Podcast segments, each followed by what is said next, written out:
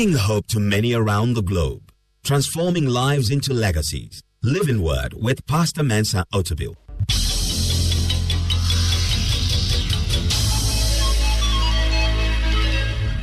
And now, today's word.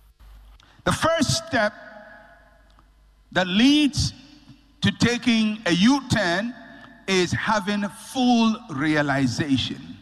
Full realization of what is going on in your life. The Bible says he came to himself. So you get the impression he was not with himself earlier on, he was beside himself. He came to himself. He had a full realization. It dawned on him. And this is where every change process starts. It starts from an awareness of what is wrong. At some point in our lives, conscience will speak to us. And you're going to sit down and think. And you're going to come to yourself. You're going to come to full realization that where you are is wrong. Now, the prodigal son came to this realization after a period of alienation and deprivation. Everything was going wrong in his life. He was away from his family. His friends had deserted him. He was broken, homeless. And at that point, he realized the mess he was in. Now, you can look at him and say, well, who wouldn't realize that? Oh, many people don't. There are people who find themselves in a mess and stay in the mess forever. It never dawns on them that they made a mistake, although they are in a mess. This guy is in a mess, yes. There is a, the way in which poverty will speak to you. And hardship has a very strong voice. When you're going through struggle, your mind becomes clearer. Everything seems clear all of a sudden now you can see the reality. And it dawned on him you messed up. You messed up big time. Now, when that happens to you, it can be very frustrating because none of us wants to feel that we made a mistake. Especially if you left with boldness. You want to go and prove a point, but the point is not being proven. You are trying hard to prove the point, but the more you try, the more the point is eluding you. You can't prove it. So at the second point, you have to come to your senses and say, Listen, I blew it. I thought I was right. I thought that was the right action. It was bold. I wanted to really venture into this new area and, and succeed. But common sense tells me now I've hit the rock bottom. But we have to be encouraged because when God exposes our mistakes to us, He doesn't do it with the intention of humiliating us. The error that God brings to our attention is the error He wants to deliver us from. God does not make you aware of your wrong just to make you feel bad, although feeling bad is not all that bad. When He convicts us of something wrong in our lives, He does it to help us come out of that wrong. Now, revealed error can make us uncomfortable. It exposes our weaknesses, our mistakes. It makes us face up to things we wish we would hide. You quarrel with somebody, and you say, "Hey, I can get, I can live my life without you." And then after a, a year two, things are starting to go bad and you're putting in all your effort. And then it's four years is bad, and 10 years is bad, and 20 years is bad. Something is going to have to tell you you made a wrong turn. You made a wrong turn.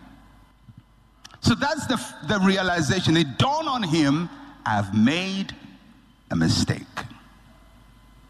I've made a mistake. Then he went to step number two. When full realization dawns on you, you're going to do something else. There is something I call inner reasoning. Inner reasoning. The Bible says he said to himself. This is where you begin to argue with yourself. It is an inner struggle. He begins to speak to himself. He, there is a debate going on in his mind. When you go through this stage, it will seem as if there are two sides of you in your head. One part tells you about the mess you are in, and the other part tells you it doesn't matter. Everything is all right. It makes excuses for you. There are two different sets of voices that will argue in your head the voice of truth and the voice of error, the voice of responsibility and the voice of excuses, the voice of faith, the voice of fear, the voice of change, the voice of stubbornness. You're going to hear them in your head. One is going to tell you, it doesn't matter. Keep going. The Bible says he spoke to himself. He's psyching himself up. He's arguing in his mind. There is a reasoning going on in his mind.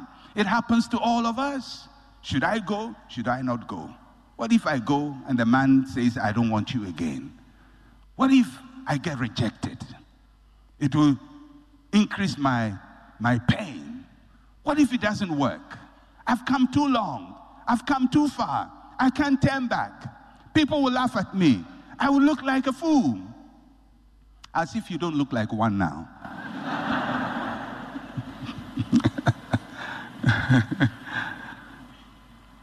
In that debate, the voice or voices you listen to is the wisdom you submit to. After you've debated within yourself with those voices, one of them will prevail, and that will be your wisdom. If the voice of excuse prevails, you will accept your excuses and live by them. It's very easy to make excuses, very easy, or blame somebody else. Yeah, but I tried my best. Yeah, but nobody gave me opportunity. Yeah, but you know my intention was right. Yeah, but he didn't do it right. But yeah, but the way he spoke to me. Yeah, but the way she spoke to me, I didn't like it. Yeah, it's all right. But you are in the hole.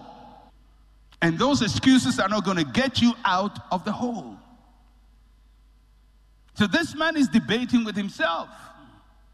He said to himself, have you ever been in a situation where you're talking to yourself? Sometimes you see people who do that outside. Now, normally we do it inside. We talk to ourselves inside our head. And then once in a while, when we are alone, we talk to ourselves loudly. But once in a while, when it gets very, very, very serious, you do it publicly. Now, when it gets to the point where you're talking to yourself publicly, this thing is now getting serious. It means there's an internal struggle going on inside. You're reasoning within yourself. Should I do it? Should I not do it? What if I do it? What if people say that? And, and it goes on and on. So this guy's going through internal reasoning. He's speaking to himself. Third step. After he had gone through all the argument, he made a personal resolution. Personal resolution, personal resolve. He says, I will arise. At this stage, he has decided what to do. One voice has won the argument, the voice of reason that says, It's time to go back. It's time to go back. It's time to go and say you're sorry. It's time to go and apologize. And I like the way he chooses his words. He says, I will arise. I will. He was making a choice with his will. I will. I choose it. He was not going to depend on someone else to act for him. Neither was he going to just think about it and leave it to chance. I will. I, it's me. Because, you know, many times, instead of seeing it as ours, we see it as somebody's. We want to make a choice, but we want somebody else to do it. If you really mean it, then you're going to take personal ownership of your choice. And until we take personal responsibility for our choices, we cannot act on them. I will arise. It's me, not him. Nobody's going to rise for you. I will. It's important to understand that. Nobody can make a choice for you. There are many things we blame on God when God has put the choice in our hands. Sometimes we say, whatever happens is of God. No. Whatever happens is not necessarily of God. Although God can make all things work together for your good if you fit into His purpose. If you realign your life, He'll make all things work together for your good. But not everything in your life is of God. At a certain point, you have to take ownership of your choices. No one can decide for you, no one can live your life for you. And it's not about what people told you, it's not about suggestions that other people have given you, it's not about what someone else wants from you, it's not about what you think people want from you, it's about you. It's your life. I will arise. If nobody rises with me, I will arise and leave these pigs here. And I'm not going to rise with any pig. And when you decide to arise, people are going to tell you it's no use. It's no use. I'm not sure his friends were encouraged when he said he was going to arise. But you have to take personal responsibility. Make a choice and decide this is what I'm going to do. Now, saying I will arise is always difficult because at that time you feel alone. You are alone. The whole world is looking up to you, and you have to arise and you have to face your own consequences. Now, for the prodigal son, his father is there. He cannot predict his father's attitude. His older brother is there. He cannot predict his older brother is going to laugh at him. And if nobody laughs at him, the servants will laugh at him. Because servants have their own rumor machine that knows what is happening in the master's house. And I'm sure the latest news is have you heard what happened to Junior? He left the house. I hear he's feeding pigs. I hear he eats pigs' food. And, and it's the latest gossip in the house of the father. And Junior knows when he gets back, for the rest of his life, he's going to be seen as the person who ate pig's food. But he says, I will still arise. Better take that step than stay on the wrong path and hope that it will work. Now, let me just put in a caveat here. There are some things that you can't really change. Some decisions are very important. Before you make them, you have to think very deeply because some of them are very permanent, like marriage. Because if you're going to marry somebody and the person shows himself, excuse me to say, as an idiot very early in life, he's going to be. He has only shown you a tip the iceberg. Now, if you look on and say, well, it doesn't matter, people change. People do what?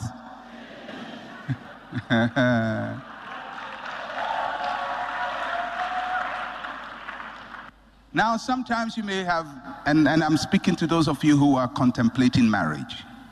You may have gone ahead. You may have introduced the person. You may have done everything uh, to show that you're going to marry the person. But if you know this thing is red flag danger, no matter how far you have gone to introduce that girl or that boy to all your friends, at a certain point, you have to know the danger signs are right before me. It's better I make a U turn now than to stay on this path.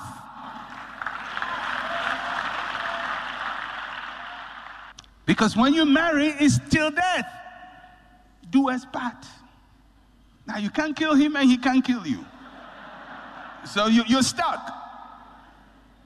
All right?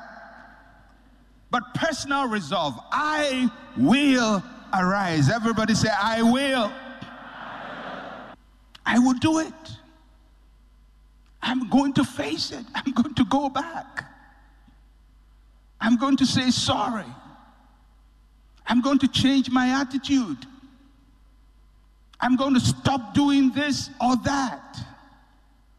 It could be in any choice you've made, but you have to resolve personal resolve. Now, after resolving, the prodigal son got to the planning stage. How is he going to do it? So he started playing the scenario in his mind. So he started rehearsing what was going to happen, advanced rehearsal. He says, I will arise, I will go to my father, and I will say to him. So he's rehearsing. This is what I'm going to say when I get there. That happens to all of us. When you decide, you resolve, I'm going to do it, then you start rehearsal in your mind. So he's anticipating what he's going to say. He's choosing his words carefully. He's playing the scenario in his mind. That's rehearsal. It happens to all of us. You're going to do something and you start thinking, this is what I'm going to say. I'm going to meet Margaret. And I'm going to say, Maggie, I love you very much. We have come very far. But there's no future for us. Now, when you're playing this in your mind, you, you are almost seeing Maggie's face. And you can anticipate her response. It's mental.